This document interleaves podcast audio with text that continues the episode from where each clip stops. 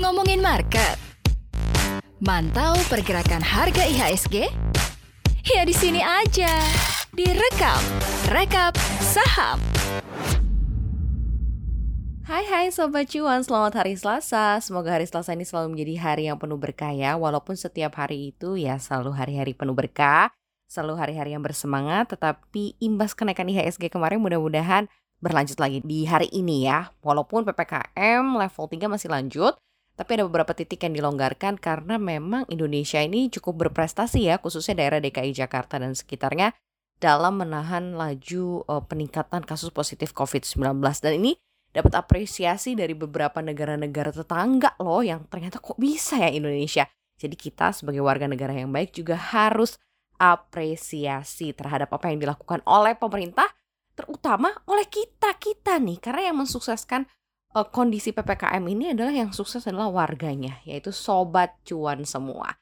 Balik lagi direkam, rekap saham setiap jam 8 pagi di podcastnya Cuap-Cuap Cuan. Ada Maria Katarina hari ini seperti biasa menemani Sobat Cuan. Oke, apa saja yang paling seru sebenarnya untuk kita perhatikan di radar rekam hari ini? Kita langsung mulai saja dengan informasi yang pertama.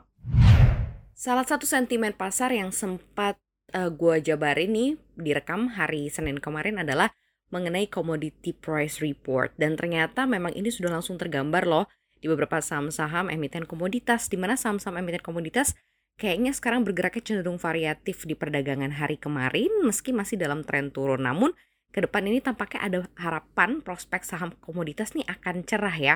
Contohnya nih ya, misalnya kayak kemarin nih saham keras itu naiknya di sesi 1 sampai 4,8 persen. Alnusa juga sama 3,59 persen, Pegas juga sama 3,3 persen. Walaupun ada Medco, PP London Sumatera, dan Indo Tambang yang terkoreksi begitu ya, tetapi 12 saham yang diamati 7 tuh di antaranya menguat. Nah, sektor energi ini memimpin penguatan ya, tadi sudah disebutkan ada keras jadi saham teratas, kemudian diikuti Alsa, Pegas, dan juga MDKA. Nah, kita lihat nih ya, harga komoditas kan masih dalam tren pelemahan sebenarnya dari Januari 2021. Sebenarnya hal ini bertolak belakang loh Sobat Cuan. Dengan harga komoditas yang terus melesat seperti batu bara yang sudah all time high terus ya, riset dari DBS Group memprediksikan bahwa kenaikan harga komoditas ini masih akan terus terjadi hingga akhir tahun 2021 dan tentunya akan lebih tinggi dari tahun 2020. Jadi the best opportunity-nya kayaknya untuk bisa melirik saham-saham part komoditas. Nah, di informasi selanjutnya ini akan ada tiga alasan mengkoleksi saham emiten komoditas. Apa aja sih? Yuk, next! Jadi ada tiga alasan mengkoleksi saham emiten komoditas, di mana komoditas ini menjadi unggulan dalam riset DBS adalah logam, energi, dan pertanian. Setidaknya ada tiga alasan utama nih kenapa DBS kok merekomendasikan rebuy untuk saham komoditas. Yang pertama, pemulihan ekonomi global dari titik terendah di tahun 2020 membuat permintaan komoditas meningkat tajam di tahun ini dan terdorong juga oleh pemulihan China yang mengedepankan begitu ya rencana pembangunan infrastruktur besar-besaran oleh Amerika Serikat. Yang kedua, Kebijakan moneter dan fiskal ekspansif serta stimulus yang digelontorkan oleh pemerintah di seluruh dunia mendorong ekspektasi inflasi. Akibatnya nilai tukar dolar Amerika Serikat menjadi lebih lemah dan ini sangat positif untuk harga komoditas. Dan yang ketiga, pasokan yang masih terbatas terutama komoditas logam dan pertanian karena pengetatan aktivitas dalam upaya menekan kasus COVID-19. Selain itu, masalah distribusi dan cuaca juga membuat langka komoditas sehingga mengkerek harga komoditas.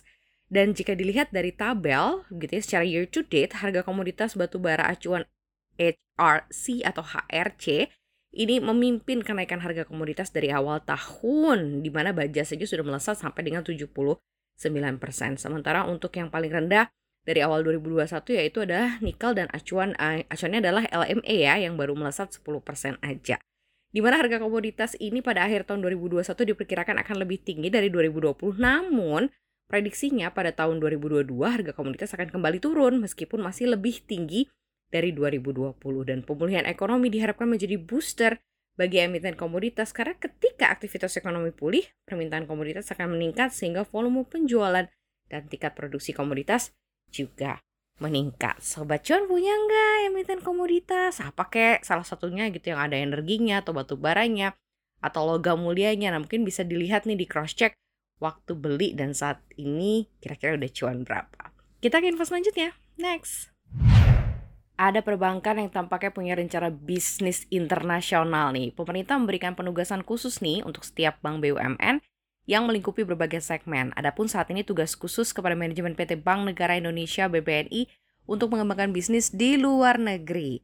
Direktur Keuangan BNI Novita Widianggra ini mengatakan untuk meningkatkan keberadaan BNI di luar negeri dalam menggarap pasar internasional, salah satu strategi yang dapat dilakukan adalah penambahan jaringan kantor di luar negeri baik dalam bentuk kantor cabang sub-branch atau representative office untuk menentukan lokasi baru di mana BNI menggunakan strategi captures the flow baik untuk transaksi trade finance, investasi serta diaspora Indonesia. Nah, dengan kantor cabang BNI di luar negeri, pihaknya akan melakukan kajian feasibility study di beberapa negara seperti Amerika Serikat, Eropa, dan Timur Tengah, di mana saat ini BNI tengah mempersiapkan pembukaan representative office di Amsterdam, Belanda untuk menggarap pasar Eropa, kemudian Los Angeles, Amerika Serikat.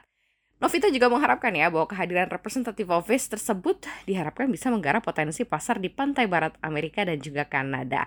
Saat ini BNI punya jaringan kantor cabang di luar negeri di enam pusat keuangan dunia, Singapura, Hong Kong, Tokyo, Jepang, New York, Amerika Serikat, Seoul, Korea Selatan, dan London, Inggris. Adapun bisnis perbankan internasional yang dijalankan BNI juga difokuskan pada trade finance, jasa remittance, international desk, dan financial institutions.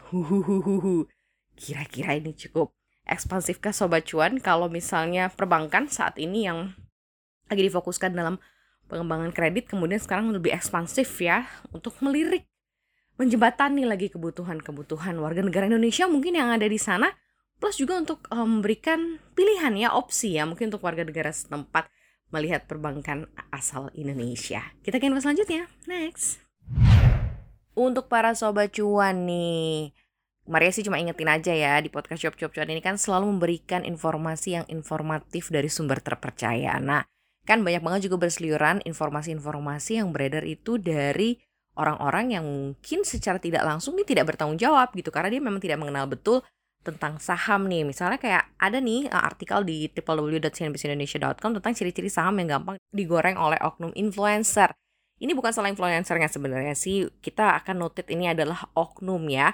Karena seperti biasa aksi goreng-menggoreng ini kan diatribusikan kepada para influencer saham yang melakukan aksi pump and dump, memanfaatkan kenaikan animo investor retail yang biasa ikut, eh besok saham ini naik gitu ya. Nah, Sobat Cuan bisa nih lihat ciri-cirinya apa sih ya. Cirinya, ciri-cirinya pasti uh, investor retail dengan modal murah, kemudian uh, emitennya biasanya kapitalisasinya kecil, saham dengan presentasi kepemilikan yang terbesar secara merata ke banyak orang.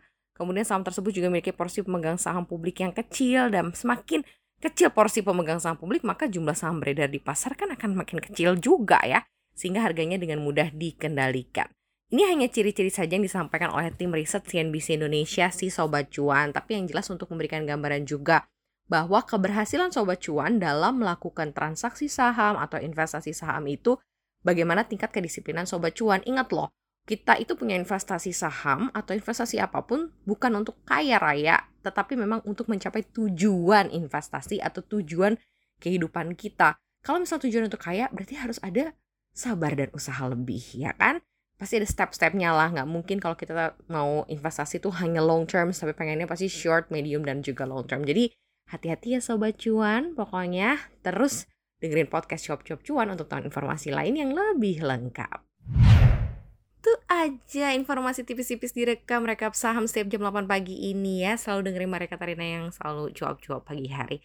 Thank you banget ya Sobat Cuan. Jangan lupa selalu dengerin kita di Spotify, Apple Podcast, Google Podcast. Jangan lupa untuk follow akun Instagram kita di @cuap underscore cuan. Gampang banget kan? dan subscribe YouTube channel kita ya di Cuap Cuap Cuan dan terus dapatkan informasi terupdate seputar dunia investasi dan bisnis di www.cnbcindonesia.com. Maria Katarina pamit dan selalu pesannya adalah sehat-sehat terlalu, prokes jangan longgar, yang pasti dan selalu bersyukur sobat cuan ya. I love you all. See you tomorrow. Bye.